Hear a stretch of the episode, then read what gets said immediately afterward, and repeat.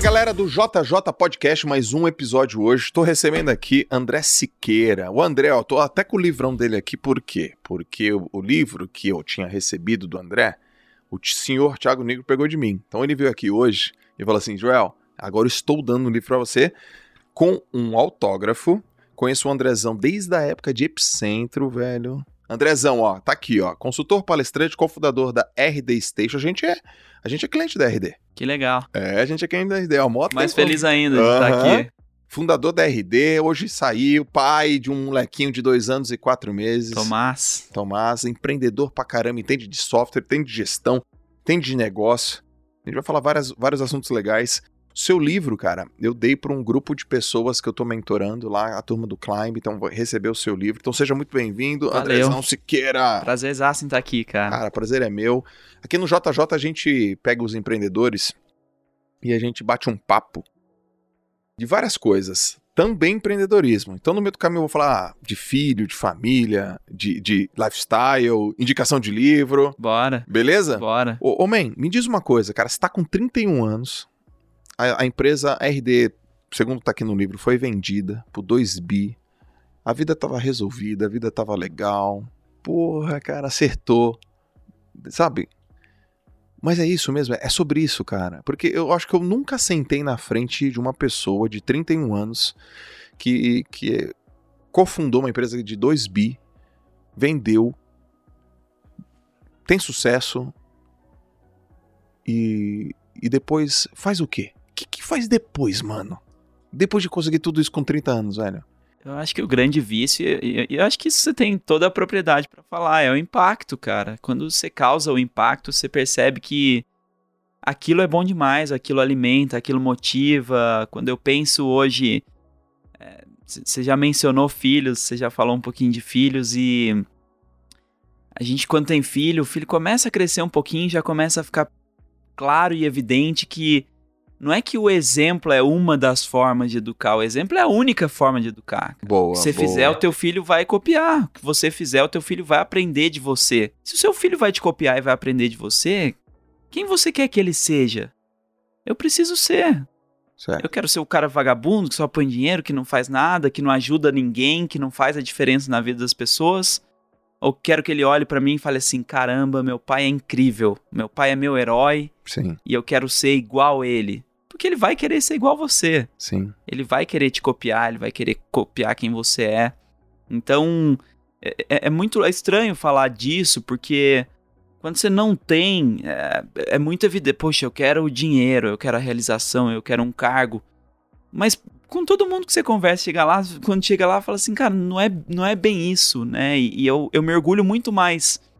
Acho que o caso da R D é muito especial, porque não foi só uma empresa que foi vendida por dois bi.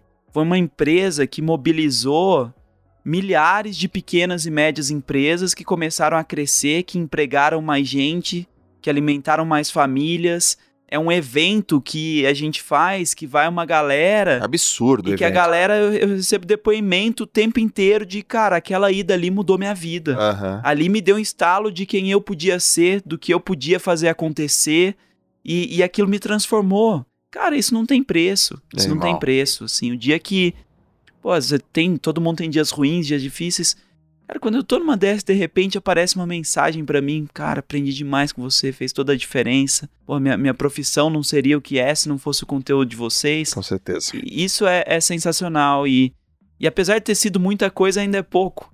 Então, dá pra fazer muito mais, dá pra chegar em muito mais gente, dá pra mudar muito mais coisa, eu acho que isso que dá, dá vontade aí de...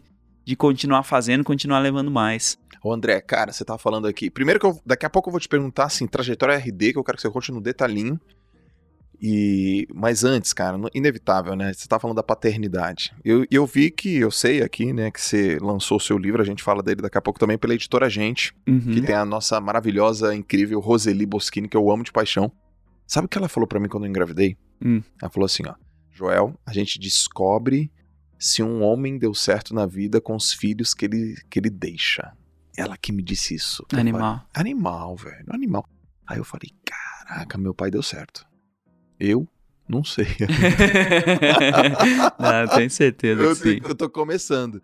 Então quando você falou, pô, o que que meu filho vai ver, né, meu? Vê que eu tô aqui só botando dinheiro, eu tô desleixadão. Então, mesmo eu tendo feito muito, eu fiz um pouco. Agora, conta, velho. Não, e de conta. Novo, acho que ele vê em tudo, né? Como é, como é que eu trato a mãe dele? Exato. Como é que eu trato os avós dele? Como Exato. É que eu trato a minha irmã? Show. Meus amigos, o garçom. Você tem quantos irmãos? Eu tenho uma irmã. Mais velha ou mais nova? Mais nova, inclusive. Que que ela faz? Eu tava... Ca- casou anteontem, acabei é. de vir, tô até meio virado aqui. Qual ainda. Dela? Naila. Naila, parabéns. E o marido? O marido é um gringo, um americano, chama Eric. Fala, Eric. Caramba. Muito bom. Ela é engenheira, minha irmã é trabalha na Ambev, é outra, outra carreira, outra, outra pegada. pegada. É. Velho, conta, conta a história da R D, tipo assim, de onde que surgiu, como é que foi, qual o impacto, vocês têm um evento que é assim, bizarro de incrível, só pra você ter uma ideia, um feedback pra você. Eu, quando comecei na internet, lá em dois mil e catorze, eu sabia que tinha alguma coisa ali pra mim, eu não sabia exatamente o que era. Então nessa de eu sei que tem alguma coisa pra mim, não sei exatamente o que é, eu vou pesquisar. R D me ajudou pra caramba. Então eu Legal. Sou você mais um Legal. Dos milhares que te dão feedback. A primeira página de captura foi pela R D. Tu lembra que tinha... Quer aprender a fazer página de captura? Uhum. Que era muito simples. Você apertava três botões e aparecia uma página de captura, que eu capturei lead pela primeira vez, foi na R D. Então olha só, pra mim, cara, que tava começando... Não sabia nada, vim do mercado do esporte, educação física, dois mil e catorze. Eu, eu vi os caras falando landing page. O que será que é isso? O que é isso? Como faz? A R D que me solucionou. De graça, de graça. E eu vou até te falar. Eu fiz uma L P para um e-book que eu dei, que era vinte e oito filmes que todo empreendedor deve assistir. Que legal. Eu, ó, lembrei até hoje, cara. vinte e oito filmes. Que to, é, eu fazia e um gerou, po- gerou lead? Gerou lead, mil e trinta e poucos leads, Animal. mil e trinta e seis, e era assim, cara, eu fazia um, um, P D F, um PowerPoint, botava lá, Coração Valente, uma frase do, do, do Mel Gibson lá, pum, outro livro, outro livro, outro livro, outro filme, e todo esse processo fiz pela R D, cara. Então, tipo, gratuito, quer aprender, vai por aqui e tal. E, foi muito... e depois virei cliente da R D. Mas conta aí a história da R D pra gente. Cara, a história da R D, ela começou numa, numa outra empresa que chamava Presto. A Presto, o que, que ela fazia? Ela vendia aplicativo e site pra celular. Okay. Numa época em que não tinha iPhone ainda, não tinha Android. Quer dizer, muito antes da coisa toda bombar e de ser de fato uma oportunidade ah, grande. Ah, mas vendia qual, né? A gente é, você pegava celular? Aqueles Nokia N noventa e cinco, aquelas da coisas... Da cobrinha, que... do joguinho da cobrinha? Não, era um pouquinho mais pra frente, não chegou a, não chegou a tanto. Mas você precisava, assim, ia fazer eventos. Então tinha o catálogo ah. do evento... Só que assim, a galera mal tinha internet no celular, era muito ruim, né? Era aquele G P R S e tal. Então você tinha que ter um totem, disparador de Bluetooth...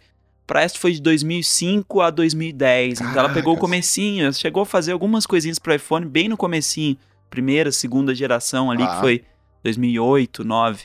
E na Presto, o que que aconteceu? Cara, uma empresa pequena em Floripa de serviços, numa época em que o mundo era muito menos conectado, então ah, a, a, grandes, os grandes anunciantes, o pessoal estava em São Paulo, a gente lá meio isolado em Floripa, e um time pequeno e falou, poxa, poxa, a gente precisa fazer as pessoas conhecerem isso aqui, a gente precisa fazer elas entenderem melhor de mobile marketing. E a Presto começou a trabalhar com conteúdo sobre mobile, sobre o mundo mobile. Então fazia campanhas, por exemplo, um mobile site por dia, ia apresentando para a galera descobrir que existia isso, que era algo que fazia sentido olhar mais fundo e tal. E a gente foi percebendo que aquilo dava certo, que aquilo funcionava, as pessoas pesquisavam, como fazer um aplicativo mobile, caiu no blog nosso. Como desenvolver o mobile site, caiu no nosso blog. Cuidados na hora de fazer o seu site mobile, caiu no nosso blog. E aí a gente falou, cara, tem uma coisa que funciona bem, só que ao mesmo tempo, não é muito fácil de fazer. Né? Uhum. Você precisa de uma ferramenta para otimizar o Google, outra para fazer relatório, e as duas não se conversam, e a outra para mandar e-mail. Então, a gente tinha desenvolvedores, era um time técnico, a gente conseguia na gambiarra fazer funcionar. Mas a gente começou a olhar para o mercado e falar...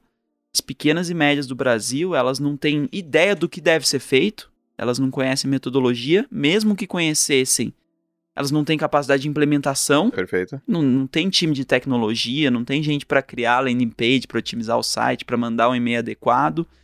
Então, naquele momento, a publicidade para uma pequena e média era ou coisa muito simples, tipo um panfletinho na rua, alguma coisa assim, ou não fazia, né? Elas pensavam, pô, agência é coisa de empresa grande, é outro contexto. E E a gente começou a ver esse mercado começando a surgir nos Estados Unidos. Assim, os, os primeiros players, os, os, os, os que começaram com a falar de inbound marketing e tal. Na época eles tinham mil clientes, quinhentos clientes, estava assim, super no comecinho. A gente falou, olha, tem potencial para a mesma coisa aqui. Só que não vai dar para ser igualzinho, porque o nível de maturidade, de preparo, própria questão de preço, moeda, tem tanta coisa lá que não vai funcionar quando eles vierem para cá, que a gente tem condições de criar algo muito mais adaptado, muito mais é, cabível no, numa empresa brasileira, num contexto brasileiro. Ok. E aí a gente começou, e aí foi, foi curioso, porque a primeira coisa que a gente fez antes de começar o produto, antes de qualquer coisa, foi um blog. A gente falava assim, cara, se as pessoas não prestarem nem atenção no, no conteúdo uhum. que a gente fala, imagina comprar um produto. Sim. Né? A gente começou a vender consultoria e a gente já sabia que ia ser uma empresa de produto, é, de tecnologia. É. Quando você fala a gente, é a turma que veio da... Da Presto, pulei essa parte da conversa. Então a gente entendeu que isso era uma oportunidade tá e resolveu se juntar. Então cinco pessoas que já tinham trabalhado junto na Presto, tá bom. Incluindo o C E O, o Eric, fundador, resolveram se juntar e começaram a, a R D. Tá bom. Então a gente começou com um blog e começou vendendo consultoria. Por quê? Por dois motivos. Um era, monetiza a partir do dia zero. Um produto você vai desenvolver, desenvolver, lá na frente começa a vender barato, com poucos clientes, você não consegue segurar o mínimo da conta. A gente não tinha família rica, investidor, não tinha grandes contatos, não tinha nada. Sim. Então a gente começou a vender serviço de consultoria, que era uma forma de monetizar, mas mais do que isso, era uma forma de conhecer o cliente. Uhum. Eu tô no dia a dia, como é que é o seu dia a dia? O que, que você faz? Como é que funciona e tal? E a gente começou a simular partes do software, falar assim, puxa, você precisa criar uma landing page, uma página de captura. Vou te mandar esse formulário aqui, um Google Forms. Escreva aqui, título, subtítulo, suba aqui uma imagem. Hum. Aí ele preenchia, meia hora depois ele recebia um e-mail falando assim, atenção, sua landing page está pronta, acesse aqui.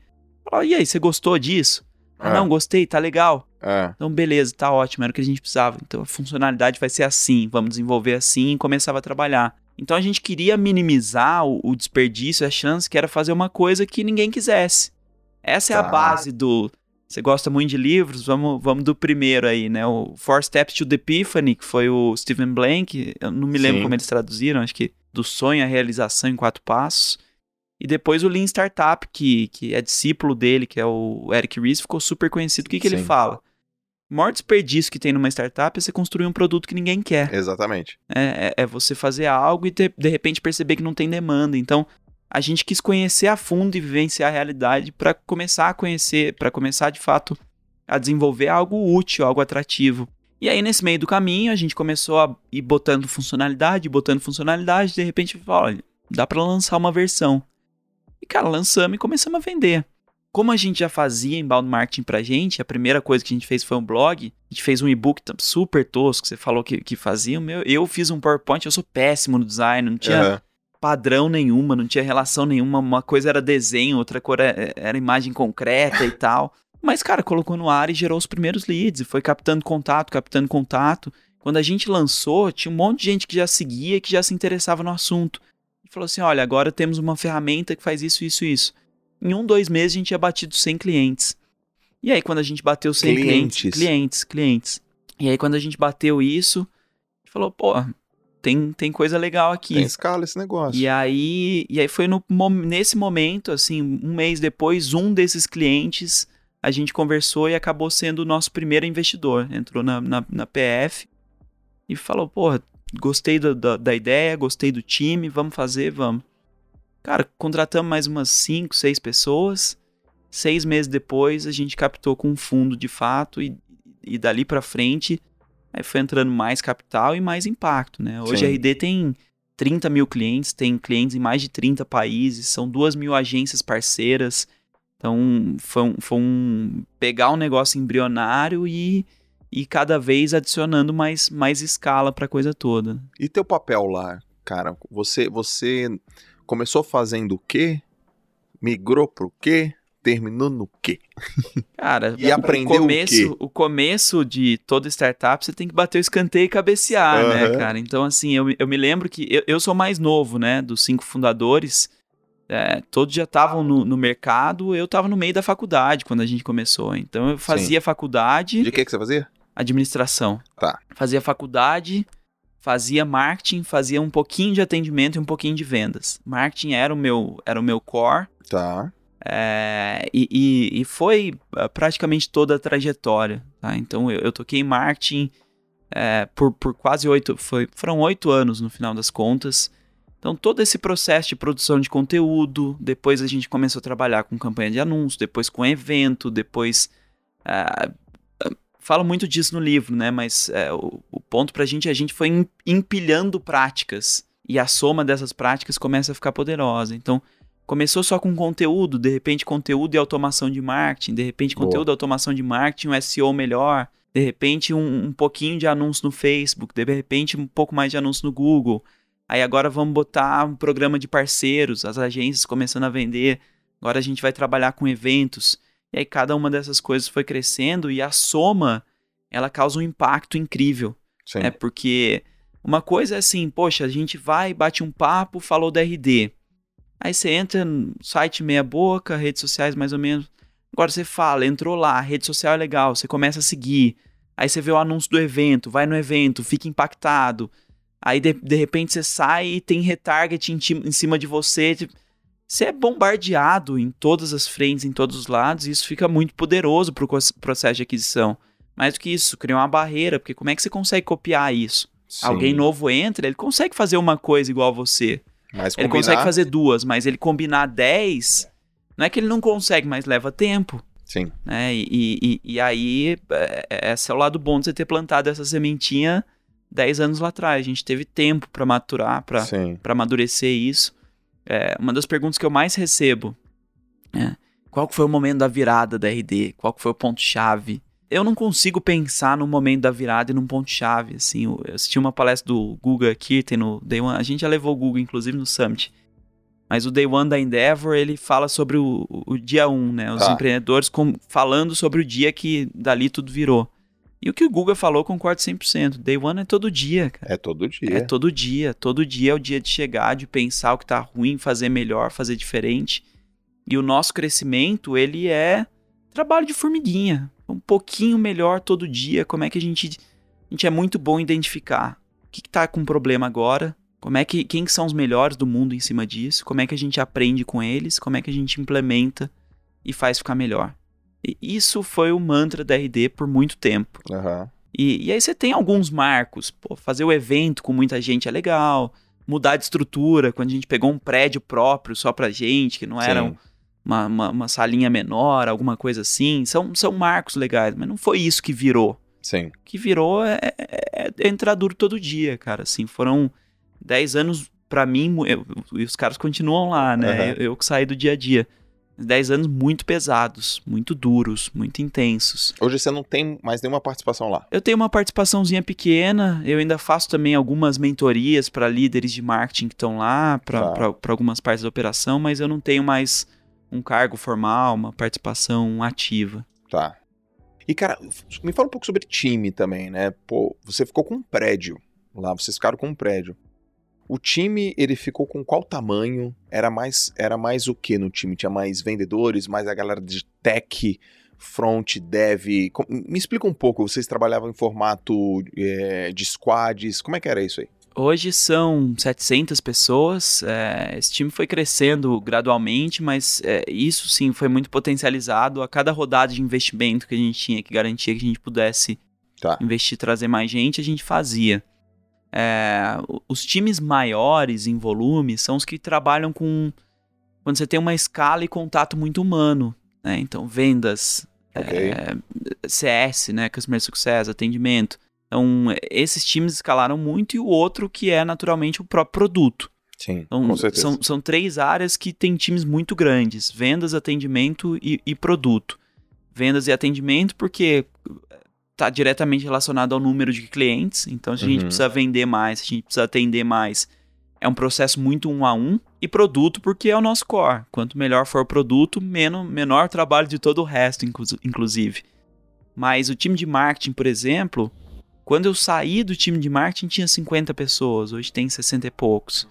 Você tem a infra, administrativo, você tem outras coisas para tocar isso. Uh, os times trabalham com squad, os times de produto especialmente trabalham com squads focados em funcionalidades. Então eles entendem muito a fundo de um problema. Então, esse time cuida só de entregabilidade de e-mail, esse time cuida só do editor de e-mail, esse time cuida só de, de S E O, esse time cuida de é, automação, o outro cuida de infra. Então você tem times específicos, normalmente com Product Manager, Designer, Desenvolvedor. Ok. É, nos outros times, a estrutura ela é muito variada, depende muito do time, né? Então, marketing, vendas já é diferente. Vendas, é, S D R e, e, o, e o, o vendedor de fato, sim, né? O, o, closer. O, o closer. A gente tem uh, em marketing aí diferentes times. Você tem geração de demanda, que tem dentro conteúdo, social, performance. Você tem um time de Product Marketing, que trabalha o marketing do produto, posicionamento, preço. Tem branding, tem um time de criação, vídeos, designers, etcétera. Então, essa estrutura ela é muito flexível dentro das, das diferentes áreas. Mas você começou a falar sobre, sobre time, assim, algumas coisas que eu acho que são, foram importantes nessa linha. Primeira coisa é entender que pessoas é o que a gente tem de mais importante na empresa e é o melhor investimento que eu posso fazer. Ok. Não é mídia, não é ferramenta, não é... E, e às vezes até meio, meio contra eu falar isso, porque o cara assim, poxa, eu contratei o R D, que é a melhor, então... Uhum. Cara, se não tiver gente boa pra operar o R D, não rola. Então, vamos falar um pouco disso, assim, gente boa. É... Qual era a filosofia? Qual é a filosofia? Contratar pessoas e prepará-las, contratar pessoas preparadas, os dois... Quando que... Não, deixa eu até melhorar. Quando que é uma péssima contratação, velho? E quando que é uma ótima contratação? Independente de quanto se paga. Acho que a péssima contratação é aquela que não casa com a cultura da empresa. Boa. A gente... Boa, velho. A gente teve várias vezes essa discussão e, e esse aspecto cultural, pouca gente fala da maneira que devia. Assim, é importante demais cuidar como, disso. Como que deveria ser? Vou falar o que a gente fez na R D, ah. e eu acho que é um ótimo case. Isso é uma coisa que eu escuto muito da R D. As pessoas vão no evento, vão no summit e falam assim, cara, que cultura incrível. As pessoas, você vê que elas, elas se conectam, elas têm um senso comum, elas criaram, e eu acho que a, a cultura foi parte importante disso. Quando a gente estava lá, no, no, quando a, a gente captou com, com o primeiro fundo, com a D G F, que foi o Series A da R D, a gente captou uma grana, começou a contratar mais gente. De repente a gente olhou, falou assim, caramba, nos últimos seis meses tem o dobro de pessoas do que a gente tinha até então. Uhum. Tem muito mais gente nova do que gente antiga, que conhece a empresa, que está no dia a dia. Tá. E a gente começou a ver algumas coisinhas destoando, assim, putz, será que esse é o comportamento? Será que é o que a gente queria? Para ver o que está destoando, vamos ver quem a gente é. Então, juntamos os cinco fundadores. O que, que, que a gente tem em comum? Eu acredito em diversidade, eu acho fundamental. As pessoas têm que ter histórias diferentes, as pessoas têm que ter contextos diferentes, elas têm que ter, enfim, um, um, uma infinidade de possibilidades para que elas pensem diferente. Se eu botar todo mundo igual, vai todo mundo pensar igual. Mas, ao mesmo tempo, elas precisam ter algumas coisas em comum. Ok. O que, que elas têm em comum? O que, que a gente tem em comum? O que, que a gente quer que elas tenham em comum? A gente bateu os fundadores, a gente começou a escrever, colocou no papel e a gente montou um código de cultura. Então, esse código de cultura fala de como a gente é, a gente define os seis valores, é, a gente colocou esses seis valores. E assim, outra coisa, né? Definir valores não é coisa bonita pra estar na parede. Pra executar. É pra executar, ser real. E assim, a gente executa quando a gente entende... É, como é que eu vou explicar? O valor ele tem que ter um trade-off. Você fala assim, ah, cara, o, to, quantas empresas colocam... cliente em primeiro lugar, trabalhamos com excelência. O que, que isso quer dizer na prática? Como é, quando você vai para o contexto? Se você trabalha com excelência, o que, que isso quer dizer? Muito provavelmente você vai pesquisar muito, você vai gastar muito tempo fazendo, você não vai ser o mais rápido, você vai ser lento. Você tá ok em ser lento? Tipo, você vai cobrar o seu funcionário, puta, mas isso aqui foi lento. Uhum. Cara, então é, foi lento, porque eu tô trabalhando com excelência. Você quer que eu faça um pouquinho mais rápido, mas aí não vai ser a coisa mais incrível que você vai ver. É, abrir mão da excelência. Então, assim, você tem que ter muita clareza desses trade-offs para fazer isso. Sim. Ah, a gente vai trabalhar com, com, é, com velocidade. Você tem ciência, então, de que erros vão acontecer? Porque você não vai ficar aprimorando e gastando tempo polindo e que talvez algumas coisas não sejam a experiência mais encantadora. Então a gente foi muito agressivo nisso, em ter clareza de quais eram os valores, quais eram as coisas que a gente abria mão, e a gente desenhou o código de cultura. A R D tem mil materiais, você vai entrar, tem coisa sobre S E O, sobre landing page, tudo. De tudo que a gente tinha, o material mais visualizado era o código de cultura. Um negócio que já teve mais de um milhão de pessoas lendo e acompanhando.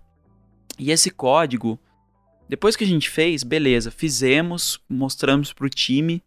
Como é que eu não esqueço disso? Como é que isso vira prática no dia a dia?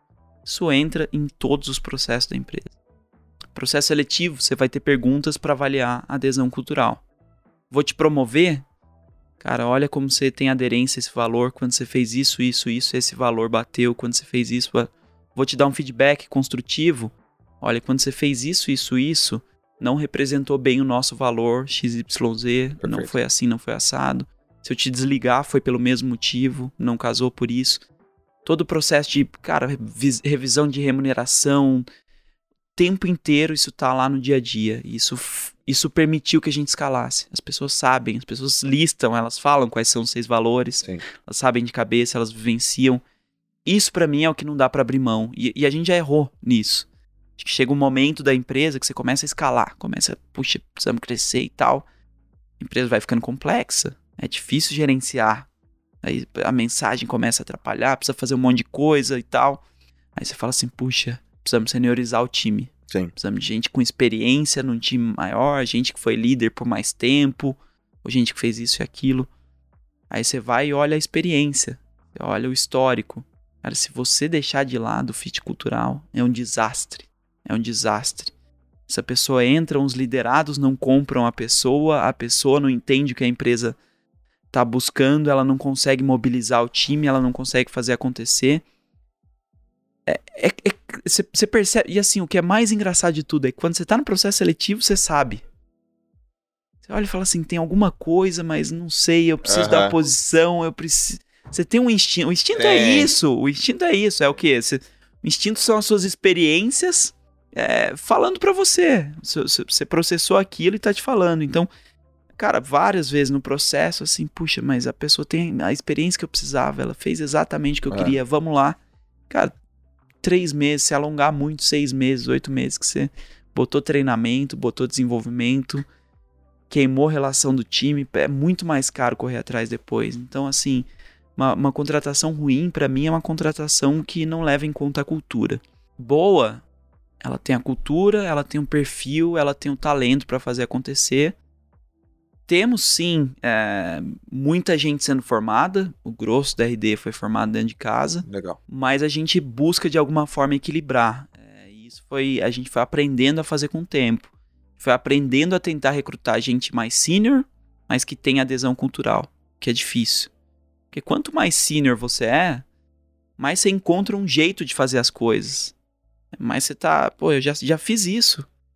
Isso aqui eu sei que funciona, é assim, eu sou assim. Certo. E a flexibilidade tende a ser menor. Quando você pega alguém saindo da faculdade, cara, é um livro em branco ali. Uhum. É muito mais fácil você moldar e ela vai ser... O que a gente tava falando do filho, ela olha pro exemplo, ah, então é assim? Uhum. Tá bom, então também vou ser assim, também quero ser assim. É, isso a gente foi aprendendo a fazer com o tempo. E é importante também. As pessoas que vêm de outros contextos, vêm de outras empreitadas, elas, elas adicionam, elas dão, difer- dão referência, né? Isso era uma dor que eu tinha, às vezes, no período de R D, porque a gente começou a R D, eu tinha vinte para vinte e um. Todo dia eu acordava na maior empresa que eu já trabalhei. Todo dia eu tava com o maior orçamento que eu já gerenciei na minha mão. Todo dia eu era o líder do maior time que eu já fui líder. Aham. Uhum. É, então, assim, é, eu não sabia com clareza quais iam ser os próximos passos. Quando vinha um desafio, eu não tinha passado pelo desafio, eu estava descobrindo o desafio. Sim. É diferente você fazer alguma coisa pela segunda vez, pela terceira vez. Então, as pessoas que chegam, elas trazem, elas trazem um pouco desse, desse conhecimento que ajuda, né? Que às vezes evita alguns erros, às vezes tem muita coisa que às vezes até eu sabia que, o que tinha que ser feito, mas só de alguém falar assim... Cara, eu concordo com você, eu acho que é isso mesmo, vai por aí, você, pô, tô, tô tranquilo, não tô viajando, não tô... Porque a gente o tempo inteiro, você, no fundo, não tem certeza, você não sabe se o que você tá fazendo é incrível ou não, se Sim. vai desmoronar ou não, o que, que vai acontecer, você vai com a sua melhor intenção. Uhum. Então, acho que é importante você, você conseguir de alguma forma, em alguns momentos, envolver gente que tenha um pouquinho dessa, dessa experiência. Ô André, você sabe que é, eu te ouvindo sobre cultura reforça coisas que eu já acredito também, né? É um pouco da viés da confirmação, né? Mas, por exemplo, eu trouxe o Salibão aqui, o Salib. E aí, Salib? Adoro ele, pô, Sandrão. Sandrão. São... E eles, eles falam muito forte sobre cultura, né? A gente tem também aqui nossos princípios, né? E o processo da gente é, escrever os princípios foi comigo e com o Thiago. A gente falou, cara, a gente tem que ter um combinado, um compilado de, de princípios que, caso alguém tenha dúvida, visita os princípios. Caso a gente queira tomar uma decisão, visita os princípios. E a gente foi... A gente não criou... A gente registrou. Perfeito. A gente registrou. E o primeiro é a gente abre mão da, da excelência em prol da velocidade. Cara, a gente, se tiver que ser mais rápido do que excelente, a gente vai ser. E aí tem gente que vai pensar assim, ah, tá, mas é um princípio tão, tão simples. É simples sem ser simplista, velho. Porque se tu pega um cara que é aquele cara certinho, bonitinho, que tem lá, né, no playbook, não, tem que ser desse jeito, ele não consegue... Isso, isso não faz parte do comportamento dele, o né? O defeito número um de todas as, as entrevistas de emprego é as pessoas falando que são perfeccionistas. É, o que, que é você perceber? É eu ficar polindo, é eu não ser rápido. Não ser rápido. Aí uma outra coisa que a gente, a gente tem um princípio que é assim, ó, é se sentir bem e performar no caórdico. Até você falou da, da startup da caórdica. Eu adoro essa palavra. Outro super livro também. É, caórdico. Tem, é. um, tem um livro muito bom da... da... Fala de... Puta, me fugiu o nome certinho, mas acho que... A Era Caórdica. A Era Caórdica. É isso mesmo. Muito bom. Um azulzinho, clarinho. Muito bom. É. Então, pô, cara, o que que seria isso? É quando você junta o caos e a ordem. E, e, mas tá lá, não é só se sentir bem no caórdico, é se sentir bem e performar no caórdico. Então, quando a gente senta pra dar feedback, eu falo, pô, você não, você não performou no caórdico. Você só apenas se sentiu bem. A gente precisa que você, além de se sentir bem... Você performa. Tem o cara, você performou, mas, cara, olha o preço que você pagou, gastrite, engordou. Não, cara. Isso aqui faz parte do nosso business. Então, essas questões culturais que hoje eu aprendi a dar um valor absolutamente significativo, é uma coisa que tem que ser repassada, comentada e é muito importante. Enquanto você estava falando, você falou muito sobre rodada de investimento. Muita, muita gente quer aprender sobre isso, quer saber como é que faz para receber investimento. De uma maneira assim, bem objetiva, André. Quais são as duas ou três coisas que um fundo de investimento, um investidor, ele realmente olha e ele fala assim, isso aqui eu levo em consideração para colocar meu dinheiro, ou o dinheiro do fundo. Que a turma que está com startup não pode falhar, não pode negligenciar. Assim, uma das coisas mais importantes que você for fazer quando abordar um fundo é entender qual é a tese do fundo. Cada fundo tem Boa. uma tese. Cada fundo tem uma, uma crença própria, então você vai ter fundo que investe mais em software como serviço, você tem fundo que olha mais para fintech, uhum. tem fundo que é mais curto prazo, tem fundo que é mais longo, tem fundo que acredita muito em fundamentos de base. Então você tem que ter uma, uma economia boa do produto, margem, etcétera. É, já tem que estar tá faturando. Você tem que estar tá faturando. Tem outros fundos que não, que, cara, vamos botar grana para ser o número um do mercado e depois a gente faz acontecer. Caso de um Uber da vida, por exemplo, torrou dinheiro muito tempo para ser o líder, depois vamos tentar ter lucratividade. Mas vou colocar de uma forma mais geral, mais ampla aqui, o que, que eu vejo os V Cs olhando. Não, mas ó, a primeira tu já disse, a tese, pô, já é uma, a, a uma, tese é, uma coisa é legal fundamental, pra caramba, fundamental. Mas tamanho de mercado, okay. Quantas pessoas podem comprar o seu produto, quanto faz sentido para elas, quanto dá para crescer. Se eu vendo num sub-nicho, no micro, vai ser muito mais difícil. Uhum. Você olhar, a não ser que você tenha um plano de, de expansão e aí o seu mercado não é esse, é o, é o maior, é o que você tem que trazer. Sim. Tamanho de mercado, time, quem é o time que está fazendo? Sim. Quanto essa galera provou que executa, o quanto essa galera está indo bem, já está já tá fazendo acontecer, quão, quanto eles podem confiar no time. Sim. E o terceiro, eu acho que entra muito por essa linha de... É um misto ali de modelo de negócio, de economia, de tração, que eu é... Vou começar a anotar, porque você tá soltando umas paradas. E eu, minha cabeça já tá assim, Joel, você tem que começar a anotar. Vai falando aí, velho. O, o caso da R D, por exemplo, cara, assim, é, ela, a R D captou muito dinheiro, por quê? Porque ela, tinha um, ela tem um aspecto do modelo de negócio dela que casa com isso, e que não é exatamente um... Porque é uma aposta mega nebulosa e duvidosa. Porque tem gente que acha que esse mundo é meio maluco, né? O pessoal bota dinheiro e fica rezando pra dar certo. Uhum. Não. O que, que acontece com a R D? A a gente gasta, a gente coloca um time de marketing, a gente coloca um time de vendas. A gente faz um número de vendas todo mês, então eu sei quanto me custa trazer um cliente para dentro. Imagina que eu estou gastando cem mil reais com o meu time de marketing e vendas. Botei cem clientes para dentro, tenho mil reais por cliente. Esse é o meu custo de aquisição de clientes, né? Aí o cliente, ele entra pagando para mim uma mensalidade, eu estou inventando aqui, tá? Não são números ah. da R D, mas ele vai entrar me pagando uma mensalidade de é, cem reais por mês. Então, ele só vai empatar os mil que eu gastei com ele daqui a dez meses. Na verdade, mais que dez meses, porque enquanto eu estou atendendo ele, eu tenho outros custos que não são só o custo de aquisição. Mas eu vou demorar um ano para chegar no zero a zero com esse cara. Eu vou começar a lucrar com esse cara só a partir do segundo ano dele. Certo. Se eu quero crescer mais e botar mais que mil clientes para dentro, e eu sei que mais que cem clientes para dentro, e eu sei que cada cliente meu tem um custo de aquisição de mil reais, preciso de mais dinheiro. Perfeito. Então, essa é a lógica pra gente e essa era a conta que era favorável. Se um cliente ele fica cinco anos comigo, ele tá me pagando cinco vezes doze, sessenta vezes cem reais por mês. Ok. sessenta vezes cem, seis mil. Meu custo de aquisição é mil, meu produto é super lucrativo. Perfeito. Tô gastando mil para vender para ele, tô ganhando seis mil. Só que eu tenho um problema de fluxo de caixa. Então, por que que o investidor entra? Ele fala, cara, cresce mais. Cresce mais. Cresce mais. Põe mais em marketing, põe mais em vendas, cresce mais, que a conta feche lá na frente tá tudo bem. Se eu quisesse falar assim, olha, agora eu quero ser lucrativo, diminui meu investimento em marketing e vendas, eu já tenho uma base de clientes pagantes que tá me pagando todo mês. Sim. Então, isso é uma das coisas que vai aparecer nas teses da maioria dos desses. O que, que eles acreditam em modelo de negócio? Tem gente que é especialista em investir em quem tem modelo freemium. Tem gente que é especialista em entender um SaaS e olhar essa conta de custo de aquisição, retenção.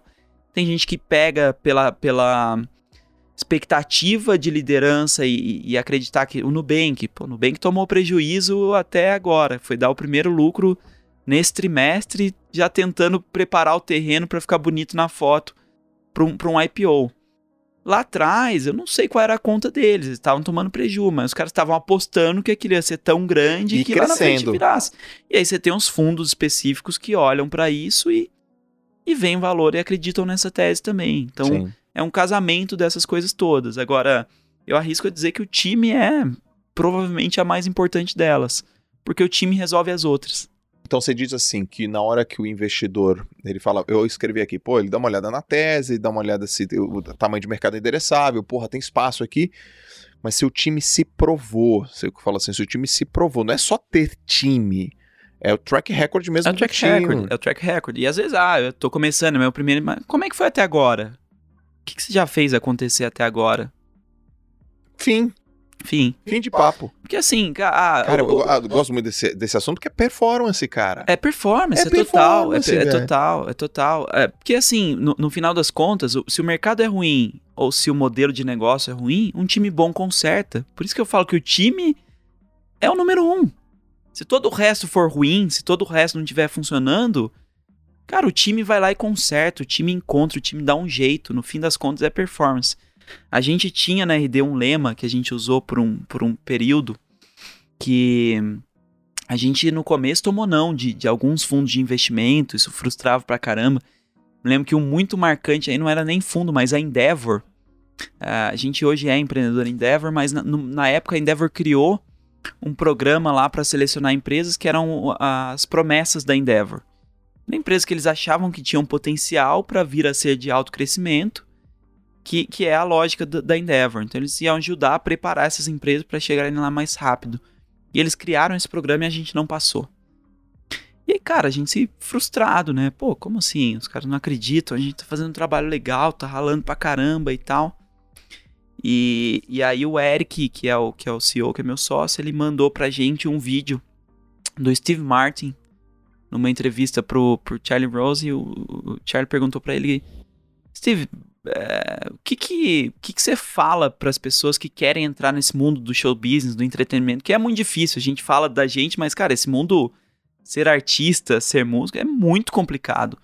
É, e aí ele falou assim, cara, as pessoas quando me pedem esse conselho, o que elas esperam ouvir de mim é, faça a escola X, contrate o agente Y, isso vai te mudar. Não existe isso, não tem nada disso. Se eu puder dar um conselho pra qualquer pessoa que esteja pensando nisso é... Ele usou, be so good they can ignore. Seja tão bom que ninguém possa te ignorar. E, cara, a gente botou isso como lema o tempo inteiro, assim... Cara, que... Ah, o fulano não gostou, o fundo não quis, ou... Cara, vamos ser tão bom que essa galera não possa ignorar. E foi muito engraçado, foi muito curioso, porque... Quando a gente fez a nossa primeira rodada de investimento, a gente conv- conver- conversou com outro fundo... E ele falou, olha, a gente não vai botar oferta pra vocês, botou na verdade uma oferta bem mais baixa, falando assim, eu acho que vocês não estão nesse momento, eu não acho que vocês estão onde vocês acham que estão, faz alguma coisa mais simples e tal, e lá na frente a gente conversa. A gente falou, cara, vamos ser tão bom que eles não possam ignorar. É, isso efetivamente aconteceu. Na rodada Sim. seguinte eles entraram extremamente arrependidos, porque pagaram muito mais caro do que eles teriam pago lá atrás, isso muda completamente o múltiplo dele, né? Ele entrou Sim. no estágio da frente. Então foi, foi o, o, o extremo ali do...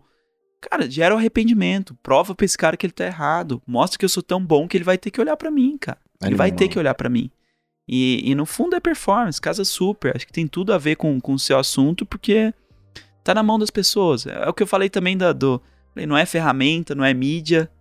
É as pessoas e a performance delas. Cara, isso pra mim foi importante porque é, é um discurso que por mais que a gente tente, né, André, rodar, cai sempre na performance. Né? Total, Cara, total. Como é que você se prova? Não é a vontade, não é o quanto você estuda, se você já deu resultado. Se deu resultado, o time é bom, o time deu resultado, deu, então... E, e o investidor, ele quer ver isso, ele quer olhar pra isso. Tô total a ver com a cultura. Eu tô aqui, ó, anotando, seja tão bom que ninguém possa te ignorar.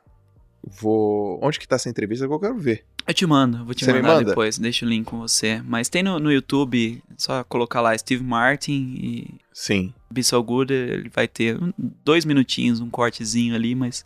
Cara, nessa jornada empreendedora que você tá, meu, qual foi... Talvez seja uma pergunta meio... Meio clichê, mas o Bruno Perini me ensinou uma coisa. Clichê é clichê porque clichê dá certo. Vamos lá. Cara, qual foi o maior aprendizado nessa jornada? Mas aí eu vou, eu vou categorizar o aprendizado. O aprendizado para um empresário de business, um, apre, um aprendizado para um homem, uma pessoa, pessoal, assim. Então, um aprendizado profissional, um aprendizado pessoal nessa jornada empreendedora. Profissional eu vou, vou dividir em duas partes. Uma eu não vou entrar fundo, que a gente já falou. É entender que pessoas é tudo. Precisa oh, de gente tá boa, você precisa de performance. Isso é uma coisa que demora pra cair a ficha. Muitas vezes a gente empreendedor quer ser o super, super-herói que faz tudo, que faz acontecer.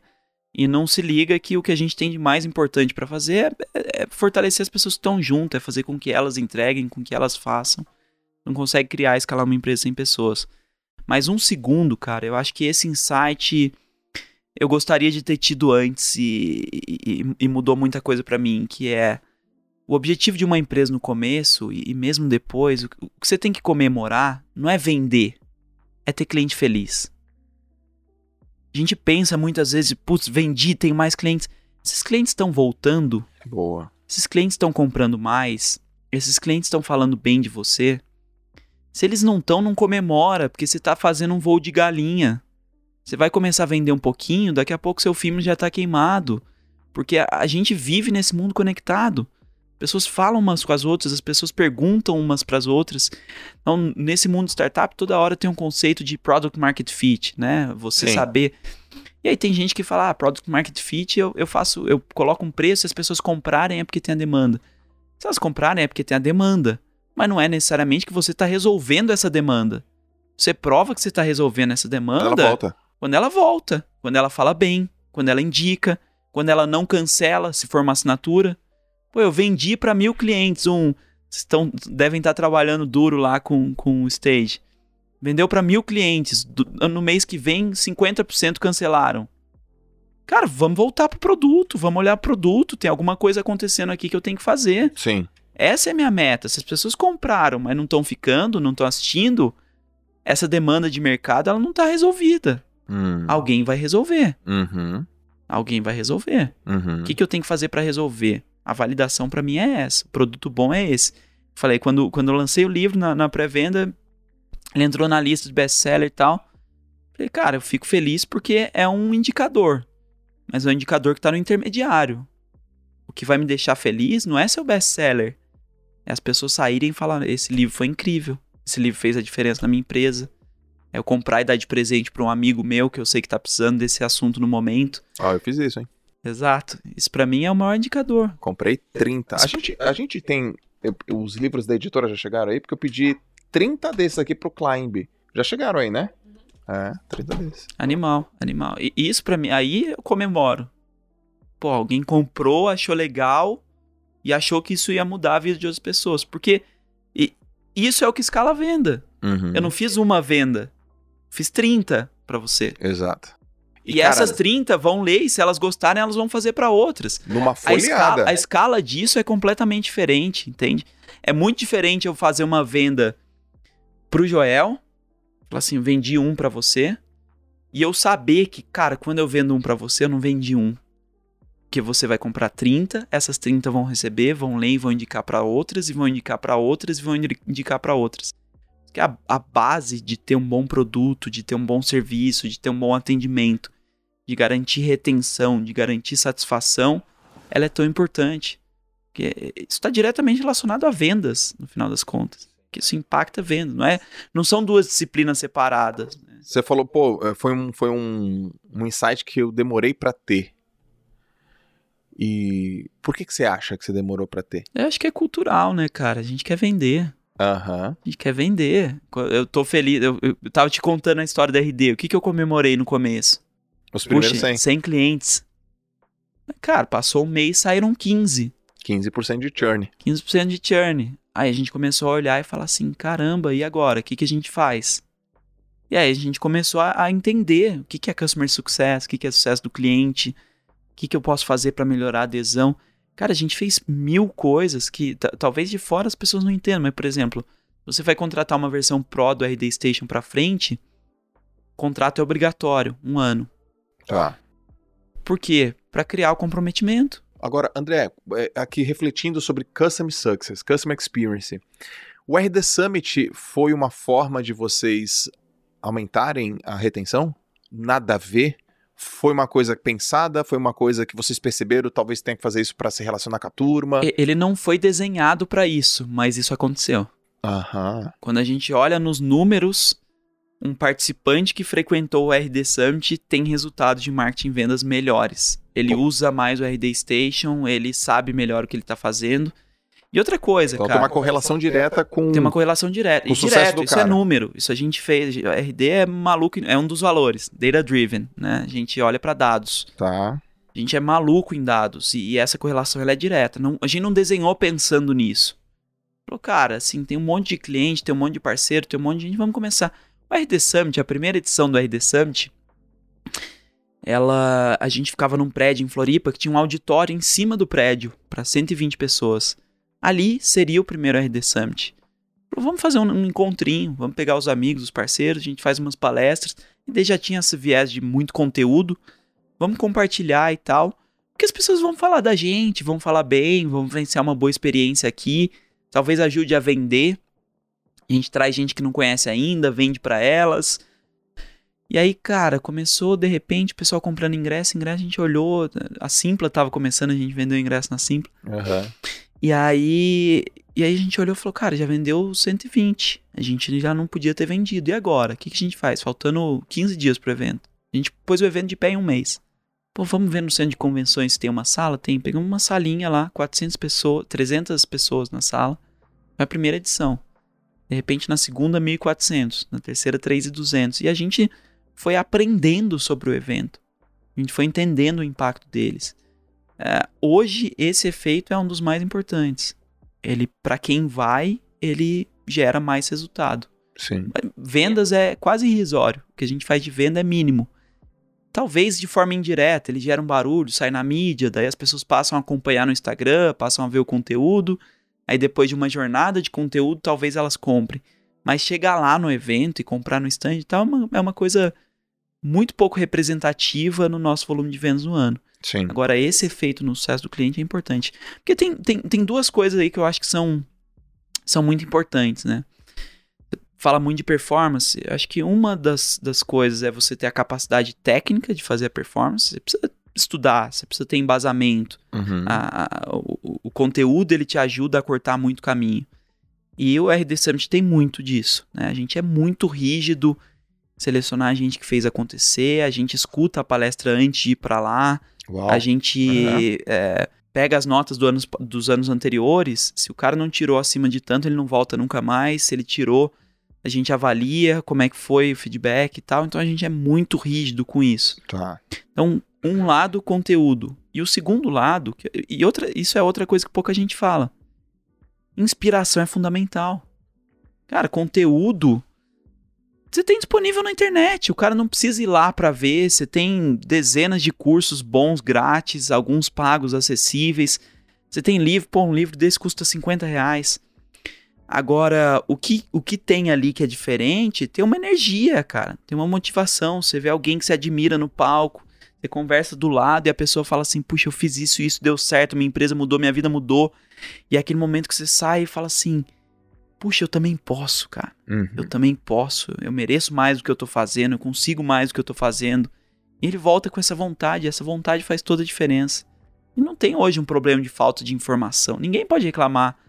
Eu não vou dizer ninguém porque generaliza. Eu sei que tem gente que vive em situação de extrema pobreza. Não tem nem celular, não tem um chip, não tem nada. Mas quem tá nos ouvindo não pode reclamar de falta de informação.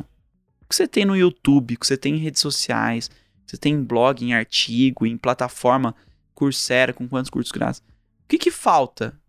Não falta conhecimento, falta a sede pelo conhecimento e por fazer. E isso é uma coisa que o evento ajuda muito também.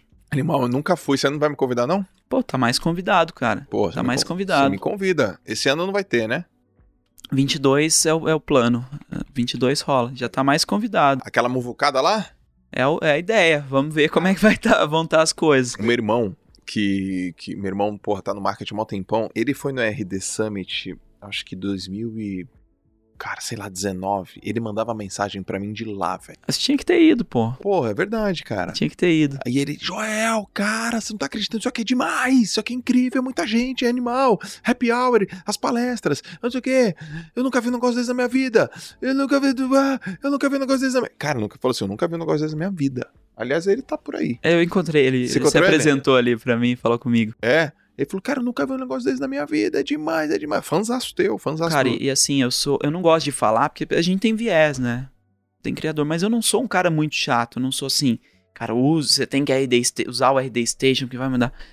Com o evento, eu não consigo não ser assim, cara, que é realmente incrível. É. É realmente incrível, é uma coisa que... Cara, é, um, é, um, é, um, é uma energia, é um conhecimento, é um, é um... Parece que junta tanta coisa incrível na atmosfera ali que não dá pra explicar, cara. Assim, não dá pra explicar. Eu falo assim, tem que ir, tem que ir. Você tá mais convidado, tem que ir. Porra, a gente vai. Andrezão, dando um swift aqui, ó. Deixa eu falar um pouco da tua família. Teus pais, cara, são empreendedores? São, eu tenho uma, uma, uma situação muito curiosa em casa, porque minha mãe é empreendedora desde zero, assim, é. Minha mãe é... Só que em outro contexto, né? Minha mãe tinha uma loja. Eu sou de uma cidade que é Aparecida, né? Aparecida do, do Norte ali, tá. Que tem turismo religioso e tal. Cara, Aparecida é uma cidade em que os ricos são os donos de hotéis, a classe média são os donos de loja, a classe baixa trabalha pros dois. É isso, não tem outra coisa na, na, na cidade. Não tem indústria, não tem... tecnologia, não tem, não tem faculdade na cidade, não tem nada. Sim. Então minha mãe tem uma, tem uma loja, sempre teve, sempre tá, trabalhou com loja. E é muito louco como isso pega na veia, né, cara? Assim, eu com muito pequenininho, eu tenho a lembrança clara na minha mente. Com oito, nove, dez anos, minha mãe vinha para São Paulo para fazer compra para a loja dela, eu vinha junto, comprava chaveirinho, adesivo, coisa do Pokémon, levava e vendia pros coleguinhas na, uhum. na escola. Depois mais velho, eu lembro que a Nike tinha uma pulseira de, do, do combate ao racismo, que os jogadores usavam e tal, e eu pô, comprei e vendi pra caramba também. Eu já tinha, a gente tinha um sítio, eu comprava, pegava o ovo, vendia pra vizinhança, então isso é muito do gênio. Então minha mãe sempre, sempre foi super empreendedora, você vê na postura. E meu pai, cara, tem uma coisa que é pouco usual, mas que foi muito importante também pra minha formação, pra, pra ser quem eu sou. Meu pai foi político, meu pai foi prefeito da cidade algumas vezes. E é um negócio muito algumas maluco. Algumas vezes. É, foi, foi quatro vezes. Uau.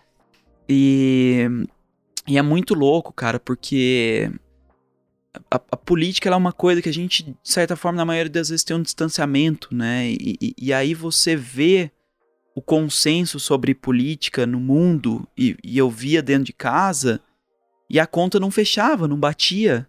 Sim. Você escuta na rua, você escuta nos outros lugares o quê? Político é tudo filha da puta, político é ladrão, político só quer saber de roubar, não quer olhar pra população, não quer nada. E, cara, na minha casa, tava o, o telefone de casa tocando seis da manhã e tocando a uma. Meu pai fora o dia inteiro, atendendo todo mundo, batia quem fosse lá que ele, que ele atendia e corria atrás e não tinha férias e não tinha nada. A gente, condições de vida que não, não era longe de ser pobre, nunca passei fome, mas também não tinha nada demais. Não, não viajei pra fora do país, não tinha nem plan... a gente não tinha é, seguro-saúde, não tinha plano de saúde. Sim. Fui ter com vinte e tantos anos de idade. Então, assim, eu olhava para aquilo e falava assim, cara, a conta não fecha. Não é assim, da onde que tá vindo isso? O que que essa galera não entende? Aí você uhum. começava a entender, cara, a mídia que queria que você comprasse propaganda e tal, tal, tal, e se não comprou, o cara começa a bater mais, o outro que não teve favor, e aí começa a influenciar. E isso me fez muito escaldado. Eu falava, cara, de... será que as pessoas estão sendo justas? Deixa eu ouvir um pouquinho mais aqui, deixa uhum. eu ouvir o lado de lá. Uh, eu acho que as duas coisas juntas é, tem um impacto imenso. Eu me considero uma imensa mistura dos dois. E, e, e isso é extremamente refletido no, no, na minha forma de agir, na minha forma de pensar, no meu dia a dia. Cara, eu sou o cara que, assim, sou super cuidadoso pra falar mal de alguém do A, do B, do C, de... Porque, cara, eu não sei a história. Sim. Eu não sei a história, eu não conversei com o cara, eu não vi acontecer. Que, pra, pra que, que eu preciso fazer isso, sabe? E, e foi assim que eu fui construindo. Ah, é perfeito. Não, cara, isso traz um monte de defeito também. Uhum. Às vezes eu demoro pra agir, porque eu quero ouvir a história inteira. Uhum. Porque eu quero entender o que tá acontecendo. Às vezes eu deixo coisas que são importantes pra mim, porque eu tenho medo do que vai causar no outro. Mas ao mesmo tempo também me traz coisas boas, tá? Ao mesmo tempo me traz também admiração e gente que segue. Eu acho que é, é, saber quem, saber ser quem você é é importante também. Entender o seu estilo. Ent... É o que a gente tá falando de cultura. Quando você define a cultura, não é certo ou errado. Ah, fazer mais rápido é o certo. Não. É, é o que você é. É o que eu sou, é. É o que você é. Tem outra forma de fazer que também dá certo, que é outro jeito. Mas a gente em algum momento precisa assumir o nosso jeito, acreditar nele. Quando a gente acredita nele, manter a honestidade, fica muito mais fácil, né? E o que, que você mais aprendeu com teus pais? O que, que eu mais aprendi com meus pais? Cara, minha mãe é fazer acontecer. Minha mãe faz acontecer, cara. Minha mãe não tem tempo ruim, minha mãe não tem... Qual o nome dela? Rosemíria. Rosemíria. Faz acontecer. Vende, mas vende... Vendedora. Vende tudo, cara. Tudo que você imagina, ela vende. Muito vende bom. Demais. Então, minha mãe é a pessoa que, assim, cara, vai lá e faz. Ah, tem que fazer isso, tem que fazer aquilo. Minha mãe, cara, pegar... Meu pai não dirige. Meu pai tem, tem um trauma de... de... adolescente não dirige. Cara, minha mãe pegava o carro, vinha pra cá, fazia compra e levava tudo e fazia acontecer... Minha mãe é, o, é, é pra mim, um grande exemplo de, do, do, do que a gente pensa como senso empreendedor mesmo, assim. Minha mãe faz acontecer. E meu pai, cara, é, é uma das pessoas mais coração que eu, que eu conheci no mundo, assim. Sim. Meu pai, extremamente humilde, extremamente aberto e, e, e, e isso vem muito forte pra mim também, assim. Cara, a, meu pai tem a preocupação em, em, extrema em ser uma pessoa boa, cara. Sim, meu pai é aquela pessoa que é, falar mal dele dói, porque, porque ele sente, porque ele faz tudo que ele pode pra ser uma pessoa boa. Meu pai é o cara que recebe o troco errado e devolve, meu pai é o cara que quer saber como você precisa de alguma coisa, meu pai tira de casa pra dar pro outro, sabe? E, e, e isso veio dele, acho que foram as duas, as duas coisas que, mais, que eu mais tirei ali de cada um. Cara, que animal, que animal. Eu sempre faço essa, essas, essa pergunta pra, pra ver um pouco da origem, de como que as pessoas pensam, né? Você perguntou, a gente foi falando e eu nem voltei, mas você perguntou do aprendizado profissional e do, e do ah, pessoal. É? Cara, o aprendizado pessoal pra mim é que a vida passa rápido. É, é mesmo, eu acho, cara? Que esse, esse pra mim... Eu quando eu tinha... Cara, você tem trinta e um anos, cara. Eu quando tinha dez ou onze, eu perdi uma prima de quinze. Quando eu tava com quinze, eu perdi um outro primo que estudava comigo. É, já perdi todos os meus avós. E, e assim, esse tipo de coisa é duro, mas faz parte da vida. Agora, qual é a mensagem que a gente tira? É essa, cara. Não sei o que, que vai acontecer, eu não, não sei o que vai rolar.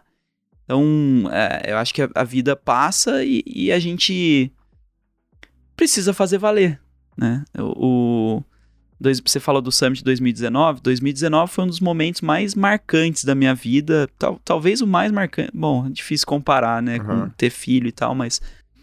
No R D Summit de dois mil e dezenove eu fiz a minha palestra e foi, eu sempre falo mais sobre aspectos técnicos e tal, e foi a primeira vez que eu falei de gente, eu falei de performance, falei de, na minha concepção, como ser um bom profissional. Uhum.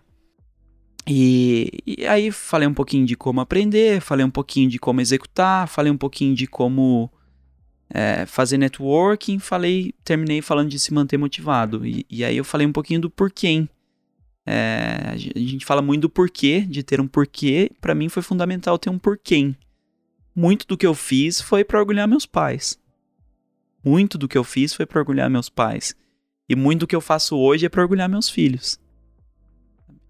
E, e isso é o que motiva, cara. Isso é o que motiva. Assim, ah, pô, é legal ganhar dinheiro, é legal. Um monte de coisa, pô, é legal. Especialmente quando você não tem. Quando você começa a, a, a melhorar.